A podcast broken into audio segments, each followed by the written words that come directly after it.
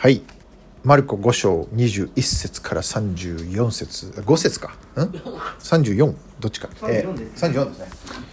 はい大丈夫ですか？えー、なんか大丈夫ですかね？はい。なんかテックチームがつぼってる絵がここに今ね目の前に。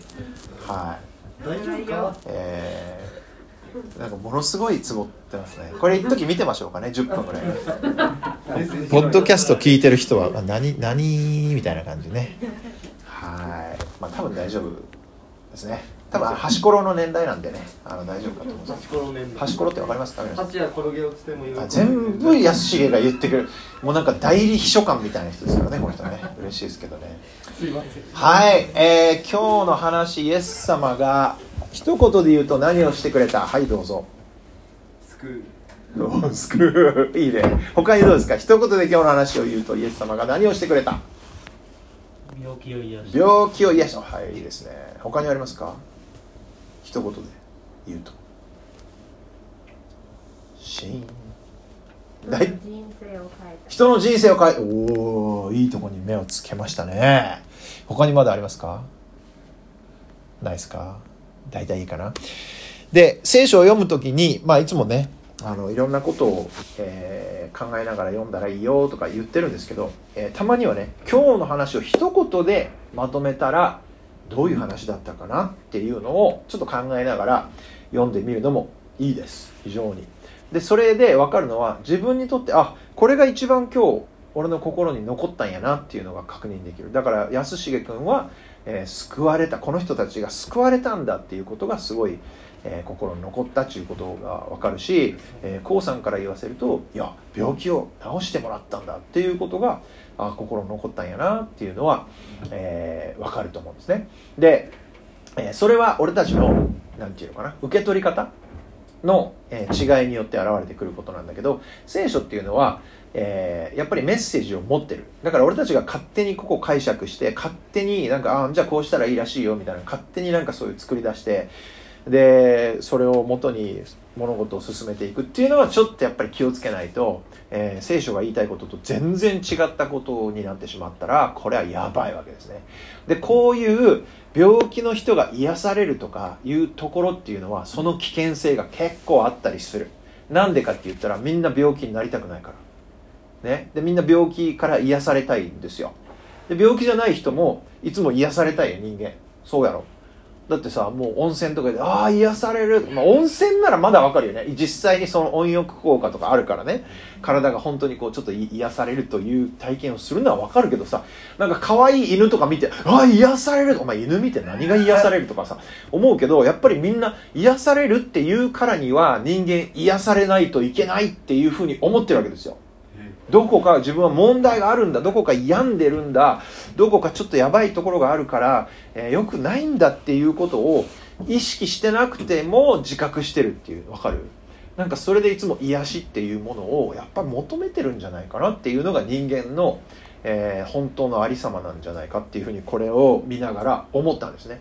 でもちろんその元っていうのは神様の、えー言いつけ神様のルールを破ってしまった人間のその心に問題があるわけですよ。もうそこから全ての問題が始まってるって言っても言い過ぎじゃないぐらい本当に人間っていうのは神様の作った世界神様の作られたデザインと目的を持って生まれてきて神様の作ってくれた完璧な世界で神様の言われた通りに生きていれば一番最高な人生を味わえるはずだったのにいや俺が神になる。っていうふうに決めてしまってまあ騙されたんですけどねもちろん。でも騙されたとはいええーいや俺が神になる。俺が善悪を決めていくんだ。っていうふうに、えー思ってしまったところから全てが、えーいろいろと問題を起こすようになってしまってる。っていうことがあるんでみんな癒されたいと思うっていうのは案外当たってるんですよ。全員。だって今の状況じゃ満足できないわけですから。ね？そう。だからねあの癒されたいっていう思いはみんなある。だけどどうしてもそれがイエス様知らない人は体の癒しっていうところだけしか見ようとしない。ね。でそういうことなのでこういう聖書のこういう話を読んだりすると「へえイエス様を信じたら病気が全部治るんやん」とかいうふうなことだけを考えてしまってじゃあイエス様っていうのはもうなんかスーパーミラクルドクターなんやみたいなイメージで捉えてしまってもう何服触っただけで治る。わすごくね。じゃあその服ちょっとほ取ってきてもらってねあの自分家に置いとったらちょっと具合悪い時にいつもヒョンって触ったらもうすぐブブシャインって治るっていうもうそんなお前そんなねそんなのかっていうのをよくやっぱ考えておかないとねやばいなっていうふうに今日最初思ったんですね。じゃあイエス様はなんで今日こういうことをやってくれた？そしてこの聖書を書いた人はなんでわざわざこの何？この出来事を書き残そうと思ったかとかね。その辺をやっぱりねよく見ていかないと、えー、的外れたことになっていったらやばいなっていうふうに思いましたんでまずそれ導入としてね。でみんなにこう何て言うか確認をしたかった？で聖書が言ってることを聞こうとする心構え。それがめちゃくちゃ大事です。俺が思ってることを聖書を使って証明しようとか。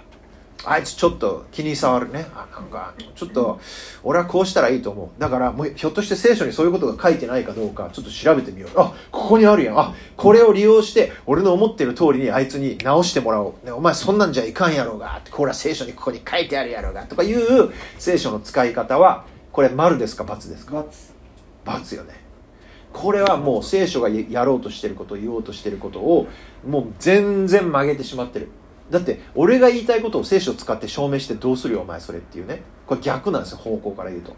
だ俺たちっていうのはそうじゃなくて聖書が言ってるように自分の生き方を変えていくための本なんですよこれ。わかる？俺に聖書を合わせるんじゃないよ。聖書に俺を合わせていく。そのためにこれあるわけです。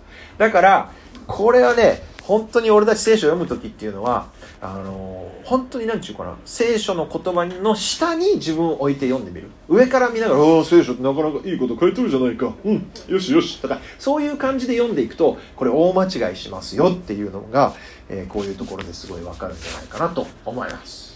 なので聖書を読む時は皆さんぜひねそういうことで今日聖書は自分にどうしてほしいって言ってるのかな。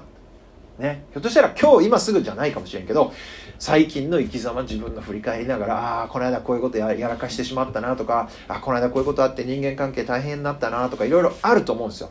であると思うところにじゃあひょっとしたら聖書ってなんかひょっとして語りかけてくれてあお前こうこうしたらいいよとかもうちょっとこうした方がいい。あのいろいろアドアドバイスしてくれてるんじゃないかなっていうことも考えつつ読んでいくとですよ。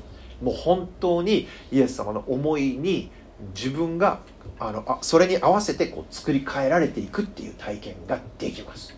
ね、だから聖書を読むっていうのは、えー誰を主人にするのか誰を主人公にするのか自分の人生俺がもちろん主人公っていう生き方ももちろん選ぶことはできますよ。だけどそれだったらばあのアダムとエヴァが悪魔の誘惑に陥って果物を取って食った時と全く一緒になってしまう。でもいや俺の人生もちろん俺にもらってる人生なんだけどでもこの人生を思い描いて計画してデザインして目的を用意して生きることを許してくれてるのと誰よっつったら誰よ皆さん。誰？神様？イエス様？一緒よね。なので作り主ね。要するに作り主。作り主が生きてほしいと思って俺のために用意してくれているこの人生をどうやったらもっとフルに生きていけるのかっていうそれを考えながらね読んでいったらねもう本当にいろいろと変わってきますよ。ね。はい。ということでね今日は、えー病気の人が出てきましたね。まずどどのど誰が出てきた？どんな人やった？最初に出てきた人。誰だジャイラス英語でジャイラスって言いますね日本語でヤイロなんかちょっと名前の響きずいぶん違いますけどヤイロさんっていう人です。ね。えー時々日本でヤヒロさんっていう人がいますけど小さい頃俺だからこれ日本人と思ってたんです俺。ヤイロって言ってあヤイロさんっていう人なんやみたいなね。あんまおかしくないですね。笑うところです。で、えーとにかくこの人がイエス様のところにやってきてあるお願いをしました。さあどんなお願いだったでしょ娘が死にそうなんです、ううん。どう助けてくれ助けてくれと。これよね。娘が死にそうだ。いや娘が死にそうやったらもうこっちも死にそうになりますよ。本当に。あの花ちゃんがね生まれて5ヶ月ぐらいの時に入院したんですよ1回。え。不明熱っていう診断で。結局なんか分からんけど熱が出とったっていうね。でその時はもちろん死にそうじゃなかったけどでもやっぱりもう本当にまだ赤ん坊でねあの何にもできないような状態で熱が39度いくつあったよね確かね。で、えー病院に入院ってなった時に本当にねもうそんな大したことない絶対治って元気になるって信じてはいるけれどもやっぱりもうその姿を見てるともう本当にねもう忍びないっていうかね心がもうかにゃーっていう感じになって「うわーもうすんにゃー」みたいなね、えーなったの覚えてますだからそれが本当に危険な状態でもう死にそうなとかいうふうになった時に親の気持ちを考えたらもうねそれはもう本当に胸が張り裂けそうなぐらいに大変な思いだったんじゃないかっていうふうなことが結構簡単に想像がつくと思うんですよね。でえーこの人は娘が死にそうだからイエス様のとこにやってきた。そして、えー今ライさん言ってくれた「助けてくれ」と。まあ一言でいやそういうふうに言ってるわけですよね。で面白いのはこの人の言い方が面白いですよ。あの手を置いてほしいとイエス様に。すごいね。だからイエス様に手を置いてさえもらえばもうこの子は治るって信じてるわけですよ。すごくねこれ。普通さ手を置いただけで何治るよって思うでしょ？今の現代医学とかって。ね？ちゃんとレントゲン取って血液検査して検尿して心電図取ってエコーを取って何してかんしてそれでやっとお医者さんが診断を出してじゃあこれからの治療方針を考えましょうかみたいなそういう感じでしょ？今頃ってね。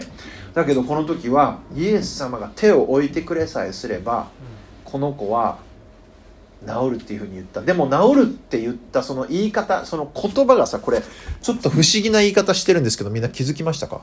なんて書いてあった？娘は助かり生きるでしょ助かり生きるでしょうって書いてある。面白いよね。助かる当然生きるってまあ分かるけどあえてこの人こう言ってるんですよ。娘が助かって生きるんだっていうふうに言ってるでここにすごい面白いなって自分着目してしまったんですよ。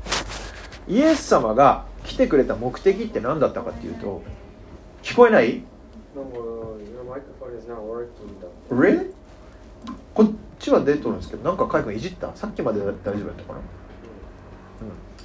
で、えーとにかくねイエス様が来てくれた目的っていうのはみんなが生きるためなんですよ。生きるため。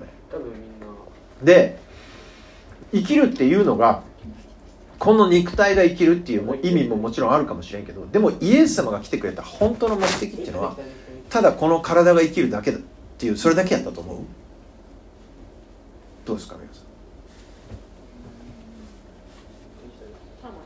たおいいこと言うね。魂も生きるために来てる。魂もっていうか魂がなんですよ。ね？体が生きるもちろん体生きて健康であればそれはいいとは思うしみんなそれはいいんですよ。いいんだけどいくら体が長生きして、ね、この人は100歳まで生きました。いや120歳ひょっとしたら150歳まで生きましたとかいうことがあったとしてもですよ。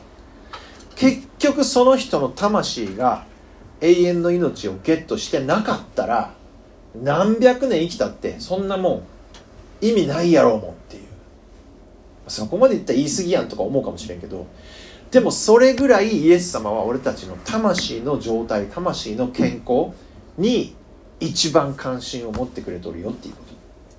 これ大事なんですよ。だからこのヤイロさんは娘がイエス様に触れてもらったから娘が生きることができるって言った時に多分今元気になって大人になって健康なね余生を送ることができるんだっていうふうなそれぐらいで思って言ってたんだろうと思うけどもイエス様から見た時の生きるっていう言葉の意味は何かっていうと永遠の命を持ってるかどうかっていう違い。イエス様は俺たちが永遠に生きるようになるために来てくれたわけですよ。だからイエス様は何？十字架にかかってくれたわけでしょ？そして最後は復活してくれたわけでしょ？で天国に登って今も神様の右の座についてそこから治めてくれてるわけでしょ？でもイエス様のあのユダヤの何？土地を歩いてたあの時代の人たちっていうのはまさかイエス様がそのために来てくれたっていうのをほとんどの人は分かってなかったよね。そう。だけどイエス様はいや私が来たのはあくまでも永遠の命をあなた方にプレゼントするためなんですよ。その道を開くためなんですよ。っていうことをみんなに伝えたかったんですよ。でもイエス様はだからといっていやこの地上での生活は永遠の命と比べたら別に何もそんな大事じゃないから別に病気になってもいいやん。どうせ死んだら天国行けるんやしとかそんなめちゃくちゃ冷たいことを言ってないよね。言ってないよね。イエス様はどこを切っても愛の存在やからだからイエス様は永遠の命を持つのと同じぐらいに地上での命も大事に考えてくれてるっていうことなんです。だからこの人はこの人が娘を助けてくれって言いに来た時にイエス様は「あじゃあ行きましょう」って言ってすぐ行こうっていうふうに決めてくれた。ね、ここで知っておきたいのはイエス様はもちろん永遠の命を与えるために来てくれたんだけどそれだけじゃなくて俺たちの地上の命のこともちゃんと大事に考えてくれとるっていうことね。これ大事なことです。で出かけていきました。じゃあやややさんのとこ今から行きましょうって言ってね歩いていった。ところがこの時ねどんな状態だったかって。みんなこれどんな状態か想像つきますか？この時の未知の状態未知の様子。ね。今風な言葉で言うと何ですか？密ね。ベリーグッまさにそれですよ。もう密どころかもうねあのわっしょい100万夏祭りの花火見に行ったことある？ないか？ないか。じゃあじゃあ同海湾のあの花火大会の一番前に行ったことある？ナイス。ない？なんもない。え上から見られるんですー、上か あります。あります。あります。あります。優しいねもうね。はい。まああのね花火見るときは上から見てもいいですけど聖書を読むときは下からね。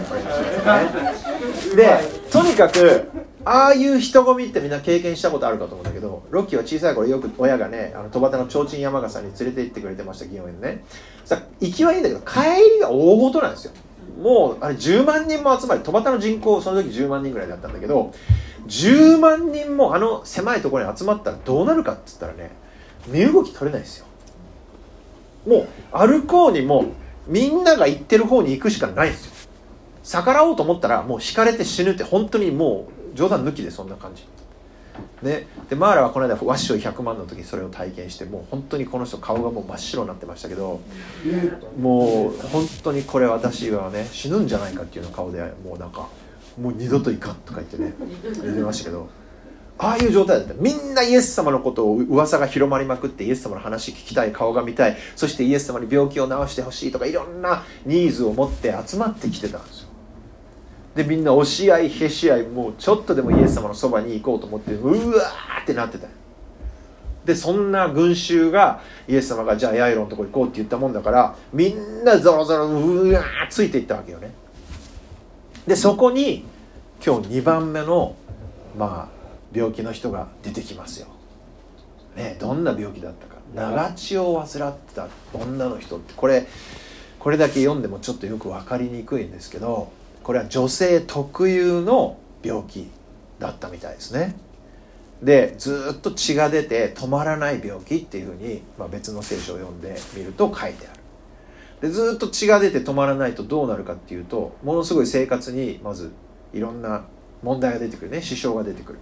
そしてもちろんずっと血が出てるわけですから体の中に血が足りなくなってきたりとかして貧血とかいろんな他の問題も出てきたりする。だからもう本当に大変だったと思うんですこの人。でいろんなお医者さんに行ってどうにかなりませんか何とかしてくださいって言って頼み倒していろいろいろいろやってもらってそしたらまあ中にはねいいお医者さんもおって本当に頑張って心を尽くして手を尽くしてくれる人もおったかもしれんけど悪いお医者もおったかもしれんよね。えそれはね君こうしたらいいんだよとか言ってやってみたけど全然良くならない日もっと悪くなったって書いてある。もう絶望よねこんなんだったら。私はなんで生きとるんやろうかって。なるよね正直。ねもう本当に生きていくのすらもう大変すぎてどんもこもならんっていう。でこの人がなんとですよ。すごい行動に出る。ね、みんなもう読んで分かったと思うけどイエス様の衣服の裾に触りに来たっていうんですよ。でこの服にさえでもそういうもう服でもいいから触ったら治るっていうふうに信じてやってきてる。でこれこうやって言葉でさらって読んだらねあへえぐらいで終わるけど用途考えて。わっしょい100万人来てるあの大群衆をですよ。かいくぐってそしてもうかき分けてですよ。イエス様どこにおるんやろかってもうまずそれからでしょうが。ああなんかあそこにおるらしいらしいって言うてもうガーもうものすごい大変な思いしてみんなから「まあ、何しろ邪魔!」とか言われながら「いやすいませんすいませんちょっとすいません」って言いながらこう日本人やったらもうこうやって言ったと思うんですけどもうもう間違いな行ったわけよね。で女の人って当時言われたらもう何しよんかこの女がみたいな扱いされとった？そういう時代やからね。だからその女の人がしかも一人でしかも病気の身でもう群衆をかき分けてイエス様のとこまでなんとか行ってっていうものすごいこれ大変やったの分かるかな命がけみたいな。ほらそうなんですよ。もうね本当にライさんその通りで命がけだったんですこの人。命をかけてでもイエス様の衣にでも触れたら絶対治るんやんっていうふうに確信してた。だから命をかけてでも行こうって決めたわけよねこの人。そして実際にイエス様のところになんとかたどり着いてその衣にはって触れることができた。そしたら立ちどころに病気が治ってそれを体に感じたってすごいよね。血が止まるのを体が感じるってどういうことかっていうね。血が出るのは分かりますけどね。血が出たなって。でも止まったのを感じるってすごくねこれはだからただの治り方じゃないんだっていうのが分かるよね。分かるよね。でましてやイエス様の服に触っただけで治ってるわけだからこれ普通じゃないわけですよ。普通じゃない。でも確かに今治ったっていうのが分かったんですよこの人。うわーって。で俺らこういうのを見るとじゃあどうやってイエス様の服からそんな力があったのかとかねいろいろそこら辺にすぐフォーカスしてしまう。ね。で日本人あ日本人じゃない。人間が好きなのは「how」ね、どうやってとか「いつ」とか「どこで」とかそういうのが好きなんです。よでも聖書が一番知ってほしいのは「who」誰がそうしてくれたのかっていうのと「why」なんでそうしたのか。これが一番大事。ね。で今日のところで言うと「who」って誰誰の力で治ったのか。もうこれは歴然と分かってますよね。イエス様の力よね。もうもうもう一回言うけどイエス様の衣に力があったわけじゃないでしょ。なんかのゲームのアイテムで癒しの衣を見つけた。チャッチャラーみたいな。それ捉えないとか言うの。とか言う。で今度はね一番じゃあ後ろにいる魔法使いが体力弱いからちょっとこいつに着せようとか言ってそれを着せたらなんか歩くだけで、ね、ヒットポイントが1ずつ回回復するとかそんなそそんなんじゃないっていうこと。わかる？イエス様に力があったんですよ。イエス様の服じゃないよ。だからイエス様着てきた服をあこの服はイエス様着て着てたから霊剣新たかでしかも力があるからこれをみんなでうちに置いとったらいいことあるよってそんなんじゃないっていうことね。これはよく勘違いしないでほしいんですよ。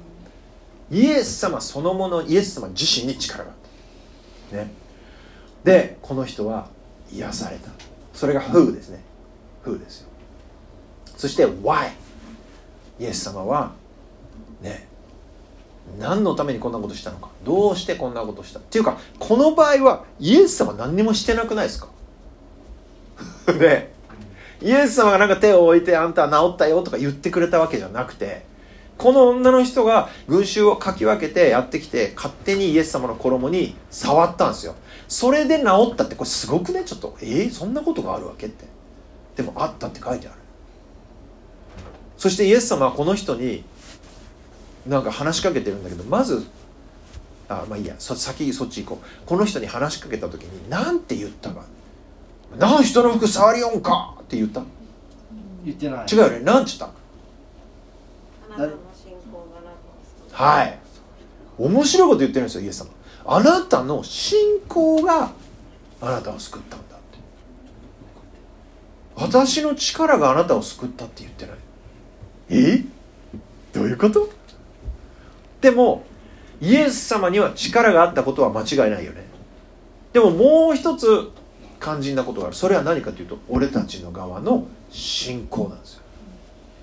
俺たちの側が100%信頼し尽くすことしきることこれが大事なんだっていうこと。ね？イエス様なら絶対どうにかしてくれるんだ。そう思ってイエス様のところに来たっていうその信仰。でただ信じて座ってただけじゃなくて行動に移したんだっていうこと。命がけでこの群衆をかき分けてその向こうにいるイエス様のとこに行くぞってこの人決めたっていうことです。そしてそれをそれが両方がちゃんと合わさってイエス様の力とこの人の信仰が合わさった時に癒しっていうことが起こった。でここで勘違いしてほしくないのはじゃあ俺も病気なんだけど今まだ癒されてない。ずっと祈ってるんだけど癒されてない。じゃあ俺は信仰が足りないのかとか。祈りが足りないのかとか。よくよくあるよね。考えみんなそう思うでしょ？あんたそれ祈りが足りんの？もっと祈った方がいいよ。もっと信仰がもっと信じた方がいいよ。でもここで俺たち勘違いあの止まって考えたいのはだってあんた病気の人以上に誰が癒されたいって思うよって。誰がもっと祈る？それほどに祈る人がどこにおるよって。それ以上信じる人がどこにおるよって。この人ほど信じる人おらんはずでしょうがって。だからそこで分かるのは俺たちが何十時間祈ったから OK、ね、ボーナスポイントクリアとか。ね、信頼も何パーセント以上75%以上ではいクリアとか。そんなんじゃないっていうことね。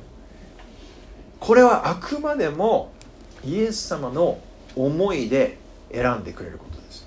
イエス様がこの人に一番今いい状態一番必要な状態何なのかっていうのをイエス様が決めてくれるっていうこと。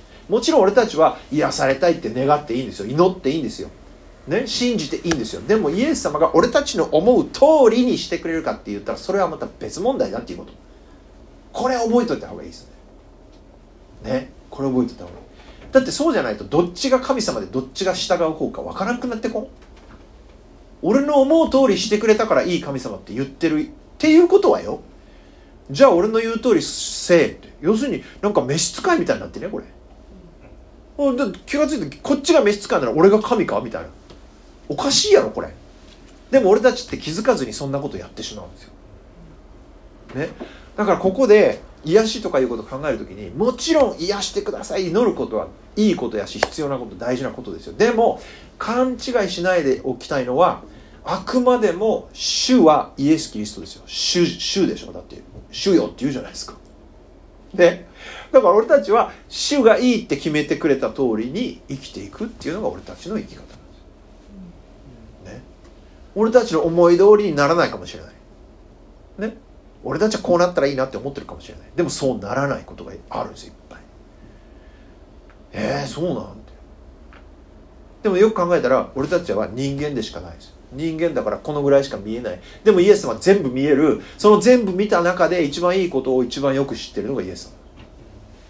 だから俺たちにはこれがいいと思えてもここしか見てなくていいと思ってるかもしれない。全体から見たらそれ全然良くなかったりするかもしれんやだそういうことを俺たち忘れたくないなっていうことが今日もまた分かるんじゃないかな。でこの人はあなたの信仰が救ったんだ。あなたを救ったんだっていうふうにイエス様言ってくれて治してもらえたっていうね。そしてこれからは健やかにもう病気にならないで、えー、暮らしなさいよ。ね、今まであなたを縛っていたそこに私はそこから解放してあげた自由にしてあげたんだからもうそこに戻らなくていいんですよ。これからは本当に自由にしてもらったものとしてそして私を信じる人として私を信じて永遠の命を持ってる人になって生きていってねって言ってるっていうこれねすごい大事なことです。でここまで読んできてあれ？ちょっと待ってあの最初のヤイロさんってどうなったん？ってみんな思ってませんか？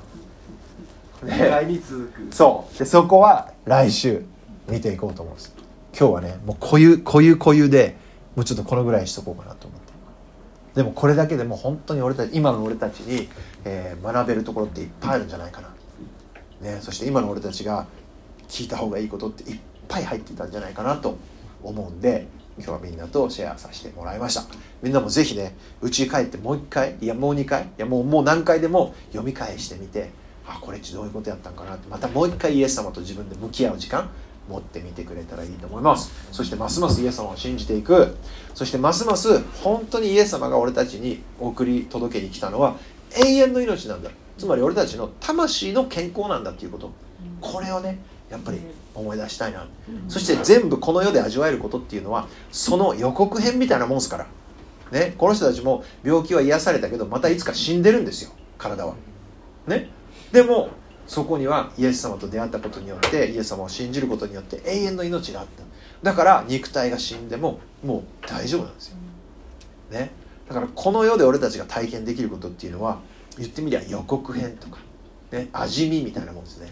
コストコ行ったら試供品がいっぱいあるね試食。どうぞ食べていってください。ってね。まさにあんな感じ。でもそれだけでもすごいけどね。それだけでもすごいんでもっともっとイエス様を知っていきたいなと思います。はいじゃあ最後お祈りします。イエス様ありがとうございます。今日はまた、えー、2人の病気の人が出てくるお話でした、えー、そして本当にイエス様が俺たちの命のことに、えー、何よりも関心を持ってくれていること。いつも俺たちのことを大事に思ってくれているっていうことを今日また知ることができました、え何よりも俺たちの魂の、え属する場所。それをイエス様は一番大事に考えてくれています。